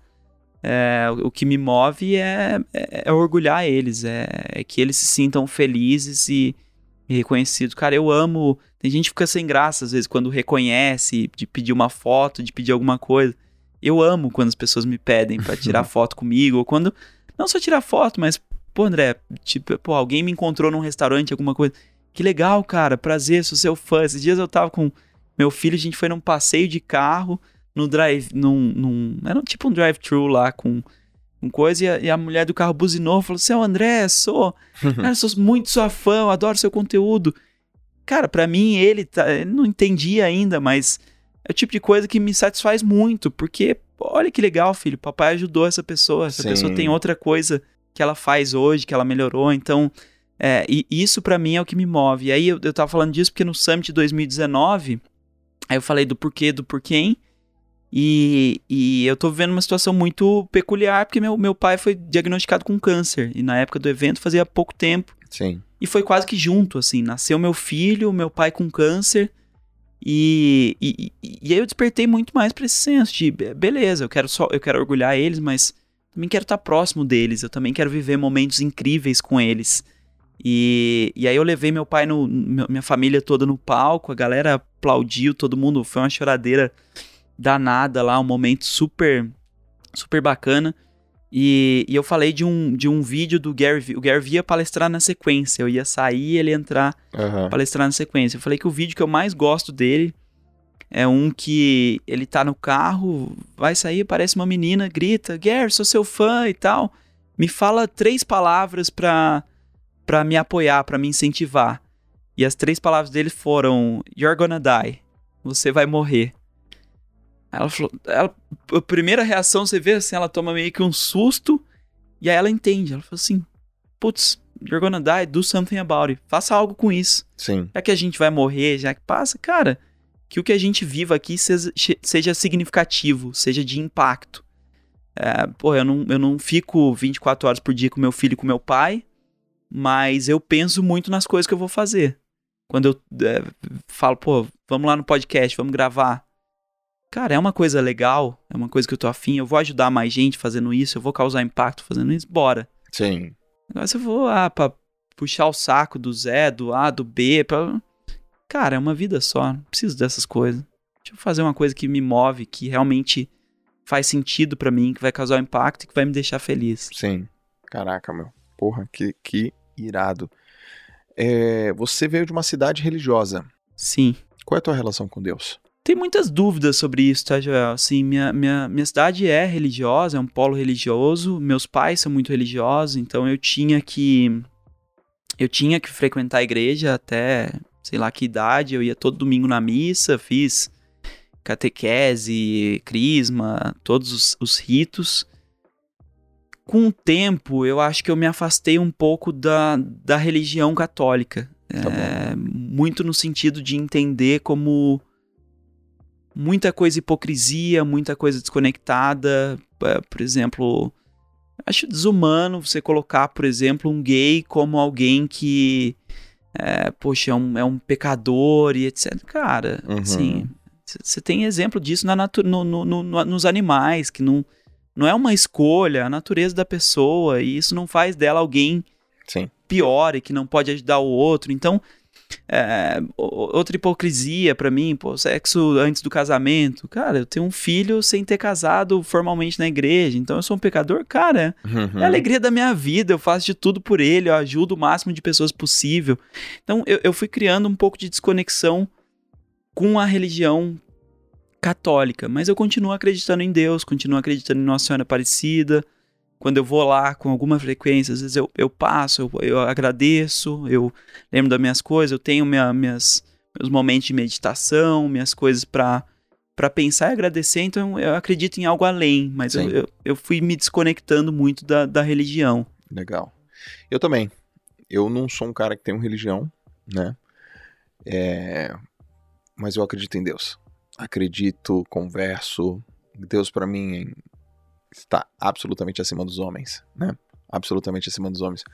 Mas eu também sou um cara que tem um filho, dois, dois, e que não sou casado na igreja. Cara, mas eu sou ultra casado. Sim, Se sim. o que eu tenho não é casamento, Sim, cara, exato, exato, é a mesma coisa. É o que, cara, né? É o que? Respeito, parceria, assim por diante. Então eu sei que a religião, ela, ela de alguma maneira, ela... aproxima muitas pessoas, mas em alguns momentos ela confunde outras pessoas. Eu te perguntei sobre Deus, Deus no, no, no sentido amplo mesmo, uhum. né? Da força, da energia. Uhum. Sim. Porque eu sempre pergunto pra turma aqui. Sim. Sempre pergunto. Pergunto se de alguma maneira você atribui o seu resultado a alguma força que você não controla. É uma, é uma pergunta que eu nunca pensei muito, sinceramente. Eu, é, embora eu agradeça, embora eu acredite na, na força, eu nunca havia pensado nisso. É, e, e sim, eu acho que tem muitas coisas que a gente não tem o menor controle. Eu não escolhi a família que eu nasci. Sim. E ela foi fundamental para eu ser quem sou. Ah, que legal isso. Eu não, não escolhi como seria o meu filho. E ele é fundamental para eu ser quem sou. Olha que legal. Quem escolheu isso? Sim. Você sabe que você não foi, né? Eu não fui. Então, é, então sim, acho que Deus tem muito mérito por, por algumas coisas. Agora, eu acho que também é, é, é perigoso. Gabriel Pensador fala, né? É, não adianta olhar pro céu com muita fé e pouca luta. Aham. Uhum. É, então, cara, tem que tem a nossa parte pra fazer. Com certeza. E, e eu acho que conciliando as duas, as coisas ficam melhores. Muito bom. Meu irmão, o que que você tá lendo? O que que eu tô lendo, cara? Eu tava lendo, a, a, tá, acabei agora, o Scientific Advertising, um livro muito antigo, uhum. que fala sobre... É, ele foi criado no mercado de publicidade e... e é impressionante como muita coisa se mantém atual. Sim. Hoje em dia fala-se de copy como uma, coisa uma grande disciplina e uma coisa nova. E, cara, muito do embasamento. Você vê ali, super livro legal. É, outro que eu tava lendo em paralelo, eu parei na metade, mas preciso voltar. É um chamado As Três Leis do Desempenho. Ele fala um pouquinho sobre As Três Leis do de Desempenho? Equipe. Livro bacana, oh, cara. Eu livro tenho legal. Que esse livro, cara. Vou anotar aqui. As Três Leis do Desempenho. Vou comprar ele hoje. É, foi, foi um livro bacana e mas tem, tem muita coisa legal, cara. Eu acho que hoje até o meu ritmo ele é um pouquinho menor de leitura. Ah, o meu também. Mas já foi, já foi bom, já li bastante coisa legal. Agora eu vou comprar aqui, ó. Ah, eu vou comprar porque, cara, eu sou aquele tipo de cara que compro mais livro do que eu sou capaz de ler. Você é esse cara também? Sou. Ah, então tamo junto. Alguém fala, ah, meu Deus, João, mas você tá comprando... Minha, minha esposa, não. Muita gente, minha esposa. Cara, você tá comprando muito livro, você não acha não? Sim, acho. Mas é, é... Cara, eu sou suspeito pra falar porque eu acabei de escrever um, mas... eu acho que é o... Talvez um dos melhores investimentos que você possa fazer, né? Um conteúdo que demorei anos pra vivenciar, demorei meses pra escrever. Você consegue comprar é e ter acesso por cinquenta reais. É esse, esse aqui? Isso. Quem me indicou esse aí foi o pessoal da... Os fundadores da Vetex. Ah, o... Mariano, o, o geral, mais o Mariano que eu falo, e ele levou isso pra, pra cultura. Algumas pessoas lá indicaram também. Cara, já acabei de comprar. Continuaram comprando? Quer continuar comprando? Putz, cara. Mas tem muito livro, ó, nessa linha, aquele Descubra Seus Pontos Fortes, eu achei um puta livro, um puta conceito animal. Marcos Buchan. Puta animal. Conceito que ninguém dá muita bola, a gente fica o tempo inteiro jogando em cima dos pontos fracos, do que tem que melhorar, e não joga em cima dos pontos fortes. Tem um que provavelmente você não, não conhece também, que eu, que eu vi no Brasil, que não, nunca vi ninguém falar dele no Brasil. É. Que é o Unusually Excellent. Uh, Unusually Excellence. É um cara que fala sobre liderança. O nome dele é John Hamm. Não conheço, E não. ele virou coach do Eric, da R D. E, e aí a gente fez workshop com ele e tal. Ele, cara, um livro fácil, gostoso de ler. Bom pra cacete também sobre liderança. É? Muito bom, muito bom. Muito simples, mas muito bem estruturado, assim. Pilares claros, conceitos claros. Você muito curte legal. Ler, né? Você gosta de ler, Eu né? gosto, eu gosto, eu gosto. De novo, diminuí bastante. Depois que eu li o meu, tava meio tá. esgotado, aí com o filho e tal, eu diminuí bastante o ritmo, mas nesses dez anos de R D eu li bastante, cara. Fala um documentário barra filme que todo empreendedor tem que assistir. E tem fácil, fácil de achar. Cara, você já deve ter botado na sua lista de alguma forma, mas um que eu me... Quando eu olhei, eu vi muitas coisas ali, foi aquele Whiplash. Você tá de brincadeira. Aquele livro, aquele filme eu achei foda, assim. Aquilo é empreender, cara. Aquilo é Cara, eu empreender. Nunca vi nenhum filme que fala mais sobre pressão do que aquele cara. Aquele animal, eu amo, eu amo, eu amo. Aquele, aquele. aquele filme é muito bom. Whiplash. Muito bom. E é, um documentário? Filme, filmes e documentários eu assisto menos do que eu, do que eu lia, tá? Então uhum. eu tenho a, a memória aqui mais curta. Tô buscando. O recente que eu assisti foi o do Fish Feather, muito bom também, da Netflix. Fish Feather? Que é sobre saúde mental. Não vi, não. Não é tão empreendedor, mas ele é legal. Pra, ah, pra, serve ajuda. Pra todo mundo, ajuda ajuda, ajuda, ajuda.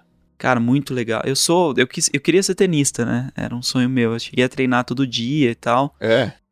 E fazia três, quatro horas, mais parte física e tal. Então eu já tenho uma relação especial com, com o tênis. E, e esse documentário é muito legal. Você já viu o documentário dos treinadores? Aliás, outro livro, cara, tênis, biografia do Nadal. Ah, do Nadal? Ana- animal. Eu li a biografia do, do Agassi. Boa pra caramba Você também. Tá de brincadeira. Boa pra caramba também, mas é outra pegada. A do Agassi, é, é, ela é entretenimento, é, ela é legal, ela é, te envolve. Me envolve. Pô, já começa com eu estou aqui, vai até a final, tô no chão e eu não quero jogar a final. Eu não quero tô, jogar. É, não, e é um choque, porque um cara, choque. o cara odeia tênis, odeia como assim? Odeia tênis, né? A... A do Nadal, eu acho que ela já é uma lição pro empreendedor, cara. É. Já é uma, eu, eu, inclusive, eu tenho... Eu priorizo muito pouco meu, as minhas coisas pessoais. Então, eu faço marketing pra R D, pras outras coisas. E, cara, eu tenho umas ideias de post na cabeça que eu tô enrolando e é. não faço. Uma delas é uma sequência de coisas que eu aprendi com o Nadal. Era fazer uma sequência. Cara, é incrível, cara. Cara, é incrível. Contar uma rapidinho. Essa do, é boa. Do, né? do, do, ideia de post, tá? Que você aprendeu com... as biografias que eu li. Cara, o Nadal jogando um, um torneio, torneio nacional da Espanha, não me lembro se era sub dezoito, se era sub dezesseis, e uhum. ele, tipo, com quatro anos a menos. Tipo assim, o cara com, no sub doze ganhou o sub dezesseis, um negócio assim. Tá. E aí, cara, o tio dele pede pra federação mandar pra ele a lista de todos os caras que ganharam esse mesmo torneio de sub dezesseis nos últimos vinte e cinco anos. O cara pega a lista e mostra pro Nadal. Cara, você conhece esses caras aqui? Não, esse não, esse não, esse aqui eu já ouvi falar. Esse... Então, cara, esses, essas coisas, esses caras aqui ganharam esse mesmo torneio que você acabou de ganhar. Então, você tá ganhando isso aqui, não quer dizer nada. Uou. Você ainda tem muita coisa pra fazer acontecer. Você ainda tem muita coisa pra conquistar. Isso aqui não é a reta final, não. Mantém no lugar, continua o trabalho. A gente ainda tem muita coisa pra alcançar. Outra do tio dele, essa não tá no livro. Essa quando é. ele ganhou décimo nono Grand Slam dele, é, ele tava chegando ali no Federer, e depois ele eventualmente empatou, estão os três com vinte hoje, né? O Federer, o Nadal e o Djokovic. Sim. E o tio dele contou que quando tinha um... quinze, quando o Nadal tinha quinze anos, ele tava jogando um torneio, e aí um, o tio dele gostava de ficar longe da quadra, porque o Nadal ficava meio com vergonha, não gostava e tal, e ele tava acompanhando de longe. E aí passou um amigo, um conhecido, assistiu o jogo e tal, veio, viu o tio dele e falou, cara, o que que aconteceu? O Rafa não, não trouxe equipamento hoje e tal, porque é, ele tá jogando com a raquete ali que tá quebrada. E aí o tio dele falou assim, não, como assim, cara? Ele tem lá uma raqueteira, quantas raquetes ele tem, é só trocar. E, e aí o tio dele foi na quadra, correndo, falou, Nadal, olha a raquete aí, cara. E ele falou, nossa, tal, trocou, continuou jogando. E o Nadal tava tomando uma, uma coça, é. melhorou um pouquinho, mas não foi o suficiente pra, pra virar o jogo, né? Cara, acabou o jogo, o tio dele foi no... O tio dele era treinador dele, né? Por isso que... Uhum. O tio dele foi no pescoço dele e falou assim... Cara, que tipo de idiota é você? E com essa idade que você tem, você não, não percebe uma, uma raquete quebrada e não troca? Ele falou assim, tio, eu tava... Eu sou tão preocupado em fazer o meu jogo e jogar melhor. Pra mim, a culpa tava tão em mim que eu nem pensei que pudesse ser outra coisa. Cara, assim, por isso que o cara é o que ele é, meu. Ah, tá errado? Cara, é por isso que o cara é o que ele é. Por isso que ele ganhou vinte. Ele... Eu tô focado em mim, cara. Se tá ventando, se tá A, se tá B, eu não tô dando bola. A culpa tá em mim. A capacidade de fazer acontecer tá em mim. Porra, que cara, é incrível. Meu irmão, você curtiu o bate-papo? Muito, muito. Gostoso, né? Muito. Gostoso demais. Eu, eu tem... ficaria horas eu aqui também. Jogando conversa fora. Eu vou te fazer mais duas, tá? Vamos lá. Sempre tem uma que, que rola no final, mas eu vou te fazer mais uma. É... Pra onde você tá indo? Pra onde eu tô indo? Aliás, você tá indo pra algum lugar? Se sim, pra onde é? O que que tem lá? O que que você acha que tem lá? Cara, eu acho que a minha, a minha busca constante e madura hoje é, é pela melhor versão de mim, cara. Assim, é, é isso que eu tô buscando. E, e aí eu encontro... É, eu aprendi a direcionar e encontrar isso em contextos diferentes. Eu tenho uma atuação empresarial hoje, em que eu miro buscar impacto, mas...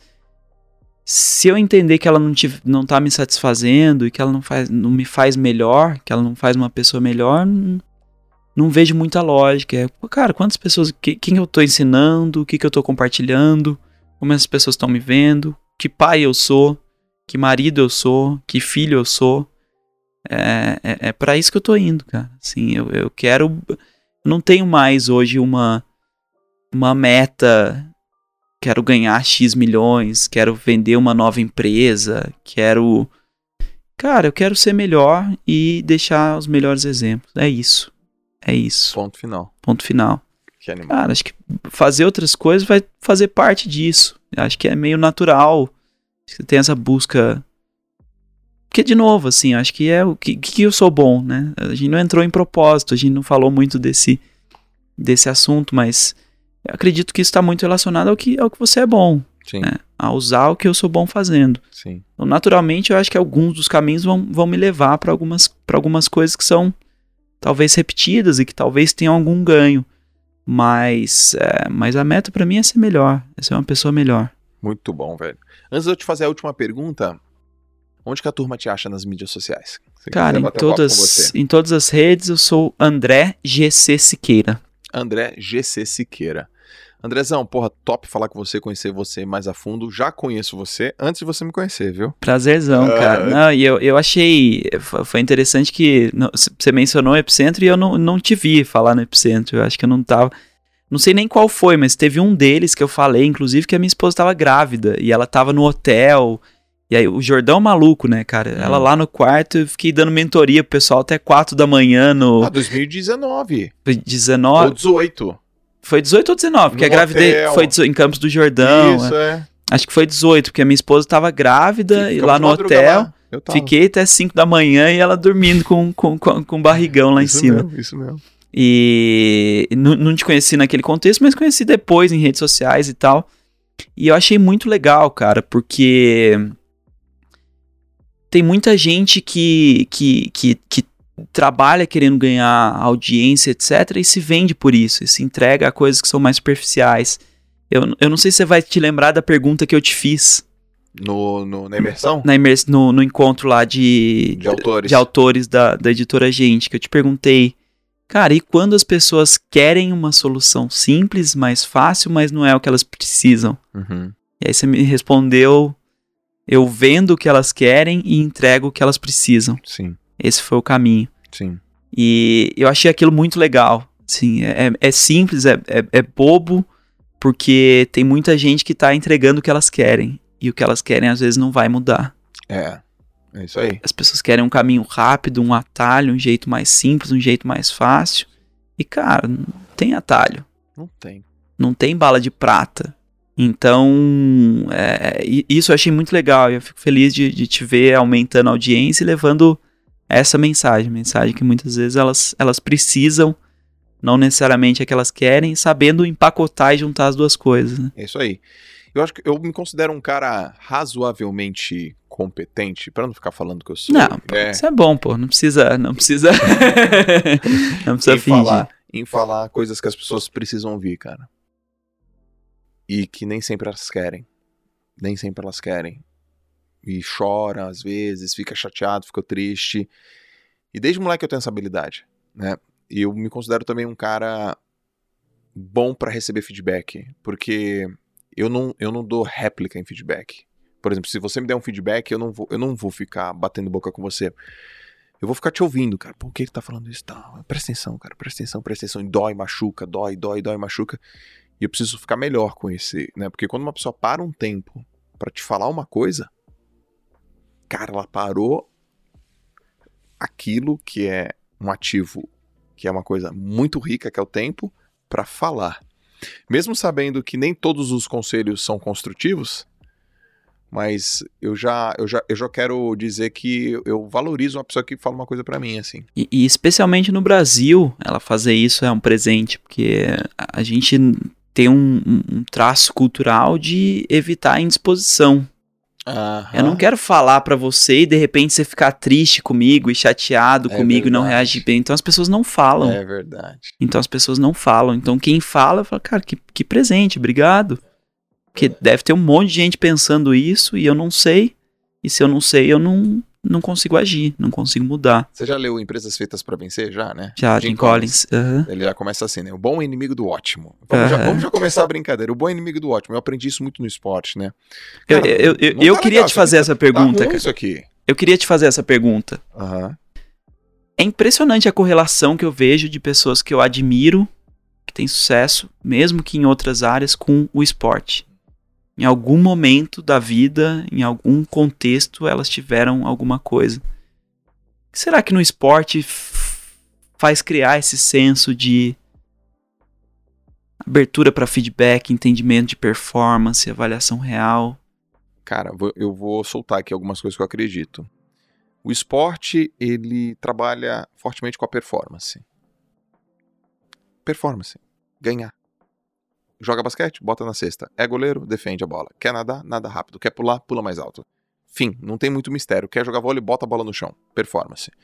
Então, a busca incessante pela performance. Depois, aprende a competir. Compete, compete, dá seu máximo, dá seu melhor.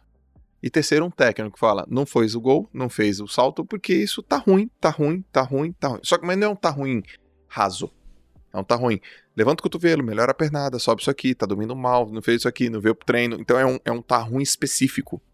Mas você teve filho, você acha que é obrigatório que um filho seu faça um esporte pra ter essa vivência? Lá em casa não tem democracia não, velho. O moleque vai fazer esporte. E por quê? Eu faço assim, André. O meu filho vai escolher o esporte que ele quiser. Ou é crawl, ou é costas, ou é peito, eu vou... Minha esposa foi uma puta nadadora. Calça quarenta, eu calço quarenta e quatro. Nunca vi atacante com quarenta e cinco fazer gol. Mas nadar, muito né? bom, muito mas, bom. Mas brincando assim, mas os meus filhos vão fazer esporte, cara. Os meus filhos, eles não, não, eles não vão nem votar. Por quê? Pô, mas e se ele não gostar de nadar? Não, nadar ele gosta. Talvez ele não goste da aula de natação. Então o problema não está no esporte. Talvez ele esteja na aula, no professor, no lugar. Ah, e se meu filho não gostar de jogar futebol? Não, ele vai gostar de jogar futebol. Talvez ele não goste da aula de futebol. Por que, que eu, eu falo isso com tanta certeza? Primeiro, eu fui atleta. Segundo, eu fui treinador de atletas. Eu trabalhei por mais de dez anos com uma molecada. O corpo é desenhado por movimento, cara. Então tudo aquilo que faz o cara se movimentar, correr, pular, nadar, pedalar e que tenha diversão é muito natural. Tá bom, a molecada vai gostar. Talvez ele fale, pai, eu quero jogar tênis, ou eu quero basquete. Vai testando alguma coisa aí, cara. Numa delas você vai ter uma mini habilidade. Agora, André, eles vão fazer esporte de competição porque a situação de competição ensina o cara a performar em todas as áreas da vida dele. o cara fala, pai, tô com medo. Eu falo, filho, vem cá. Faz assim, assim, assim. Pai, eu tô com medo. Mas vai, velho. E não importa se você é filho do J J. Esse é o momento... Eu acredito cem por cento nisso. E aí ele vai falar, eu não quero mais nadar, eu não quero mais isso. Ele sobe na baliza, pula. Do... Quando ele atravessar a piscina, ele fala, pai, até que não foi tão ruim quanto eu pensava. Aquilo, com nove anos, plantou um troço na cabeça dele, que quando ele tiver dezenove e não tiver mais nadando, ou tiver numa reunião de sei lá o quê, ou prestando vestibular, ele vai falar, putz, eu já, eu já passei por isso. Eu já passei por isso. Porque hoje, cara, eu, eu trabalho com tanta gente e vejo que tem tanta gente que faltou esse pilar na vida de, de, de ter situações que trazem pra ela é, confiança. Um feedback, às vezes, é, deixa, detona uma pessoa, cara. Eu falo, e, e no esporte você... Não, mano.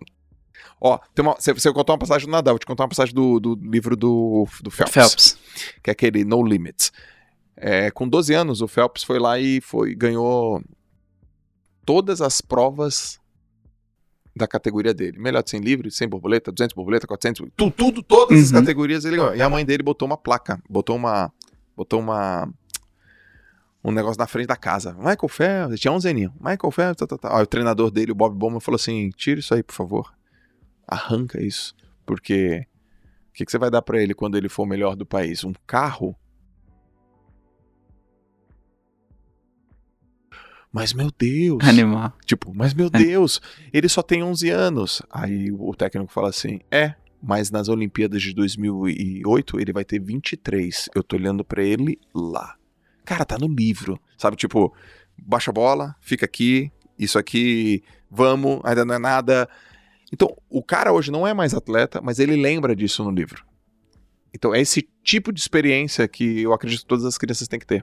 Você perguntou das lições, pra mim, um, do, um dos grandes aprendizados do tênis, cara. Eu não sou especial. Olha aí. Aprender isso, pra mim, foi importantíssimo. Por quê? Cara, quarta série, concurso de bolsa da, da escola. Nem tinha avisado minha mãe, a gente tava viajando, falei, puxa, tem isso? Ela, nossa, mas será? Voltou, eu não estudava, não fazia nada. Primeiro lugar, ganhei bolsa, estudei da quinta a oitava. Depois oitava série, cara, mesma coisa, ganhei um... Fui, até mudei, né, saí da, da, da escola de Aparecida, fui pra uma outra da cidade vizinha, que era melhor e tal. É, ganhei lá sessenta por cento de bolsa e tal, fui segundo lugar do, do concurso. E, cara, eu não estudava pra caramba, uhum. prestava atenção na aula, chegava em casa, nessa época da escola, ainda já tinha começado o tênis, depois, às vezes, dormia e tal. E, e aí, cara, fui pro tênis, comecei tarde pra idade, eu tinha onze anos, mais ou menos, pro tênis isso já é meio tarde, já tinha gente jogando desde os sete. Sim. Não tinha quadra em Aparecida, então era super complicado pra mim, eu, eu, eu com essa idade pegava um ônibus desses... Inter, intermunicipais, parava na beira da Dutra e treinava num hotel. Uhum. Depois atravessava a Dutra e ficava na Dutra esperando passar, chamando, às vezes parava, às vezes não. E, e cara, aquilo pra mim tava difícil. É, eu, eu não tinha raquete reserva, porque minha família não tem grana, eu não, não conseguia. E, e eu, só que eu achava que eu tinha alguma coisa minha que era o suficiente. Sim. E era um, assim, eu sou, eu sou bom, eu sou especial, eu sou inteligente. Cara, não era. Eu ia pro torneio e tomava pau. Sim. Quando eu treinava mais e mais e mais e mais e mais e fazia, eu começava a jogar um pouquinho melhor. Uhum. E, e aí eu fui entendendo causa e consequência. Causa e consequência. Você se dedica, faz acontecer, vai rolar. Se não fez, tem milagre. Tem milagre. E eu acho que descobrir que não tem milagre foi fundamental. Perfeito. Quando eu cheguei no terceiro ano do colegial, que eu já tinha tido essa experiência, já tinha treinado um ano, um ano e meio, e vi que, cara, não ia dar. Comecei tarde, não tinha, não, não ia chegar. Então já tinha saído do tênis, eu falei assim, pô, mas eu posso acertar isso em outras coisas. Cara, passei na, na, na Federal, passei na G V, fui estudar em Floripa. É, começamos, cara, com dezoito anos já tava fazendo coisa legal pra caramba, com vinte a gente começou a R D, eu tinha perfeita noção de que eu tinha que trabalhar pra cacete, eu tinha que fazer acontecer, eu tinha que ir atrás, e dane-se que eu ainda tenho a faculdade, dane-se que eu tenho vinte anos, tenho... o que que eu quero mais? Cara, eu quero ver essa parada dar certo. E era uma jornada maluca que não teria acontecido se não fosse pelo tênis. Animal, cara. Eu não sou especial. Meu irmão, demais. Agora se liga nessa bomba pra finalizar. Se você tivesse a oportunidade de mandar uma única mensagem pra todas as pessoas no planeta Terra, ela vai chegar traduzida para sete bilhões de pessoas. Vai passar no outdoor, vai passar no celular, vai passar na televisão, vai passar onde a galera, onde tiver audiência. Onde tem audiência vai passar a mensagem. Embaixo vai estar lá que foi você que disse. Que mensagem é essa? Cara, acho que algumas a gente já, já falou aqui, né? Eu gosto muito do Be So Good I Can Ignore. Eu acho Porra, essa, essa forte. É, eu acho que o que eu falei de... Pra onde eu tô indo hoje, encontrar a melhor versão de si mesmo, né? Encontre a melhor versão de si mesmo. Eu acho que é forte, mas eu acho que pra, pra simplificar aqui a história, cara, é... Seja uma pessoa boa, sabe? Ah, eu quero ser bem-sucedido, eu quero ser empresário, eu quero ser... Cara, entende se isso é pra você, se faz sentido. Eu acho que nem todo mundo precisa ser assim. Agora, todo mundo precisa ser uma pessoa boa, cara. Sim. E isso vale pra, pra qualquer um. Você pode não querer e não ter ambição de ser o melhor A, o melhor B ou tal. Você gosta de ficar na sua, você... Que fique, cara, mas seja uma pessoa boa. Pense nos outros, ajude os outros, procure ser um bom exemplo. É, e isso pra mim é, é inegociável, e, e eu acho que, cara, a gente vi, vive num mundo muitas vezes corporativo que ele tem muito da, da, da ambição, da história, do caso de sucesso, e eu acho que às vezes a gente olha pouco pra isso, cara. Tem uhum. muita gente que a gente olha como exemplo e que pra mim não é exemplo de nada. Uhum. Cara, não, não se, se for perguntar pro filho, se for perguntar pra, pra mãe, se for perguntar pra, pra esposa ou pra ex-esposa, porque... Muitas vezes, é. Não que o divórcio seja necessariamente um atestado, mas é, e muitas vezes é. Então, é, eu acho que é, é mais parar de olhar pra, pra coisas que a gente não, não conhece a história, não conhece a realidade. Cara, como é que eu posso ser melhor? Seja melhor. Essa é a tua frase. Essa é a minha frase. E então é o seguinte, cara, pega aqui e rabisca na lousa. Bora. Na lousa não, na parede. Na parede. Pode, pode chapiscar aí o negócio aí. Manda que manda. Pô, já botaram aqui um, um seja foda que tá parecido, mas vamos lá. É. Foi o Caião.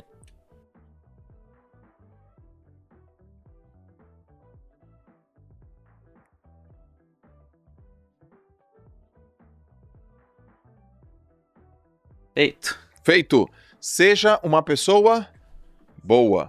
É isso aí que você botou? Coloquei seja melhor sempre. Ah, mas seja tá, melhor tá igual. Sempre. Eu não tô vendo onde que tá. Tá aqui, tá, ah, tá aí do ladinho. Seja melhor sempre. Esse foi um podcast com o Andrezão. Obrigado, meu irmão. Valeu, Zaço. Livraço, Prazerzão. Acabou de sair. Máquina de aquisição de clientes. Eu não só gostei, como eu comprei para os meus alunos barra clientes, porque o senhor Thiago Negro roubou o meu na mão solta. Mentira, ele, ele, ele falou assim, ó, deixa, deixa eu ler e tal. Eu, dei, eu que dei pra ele. Eu que dei pra ele.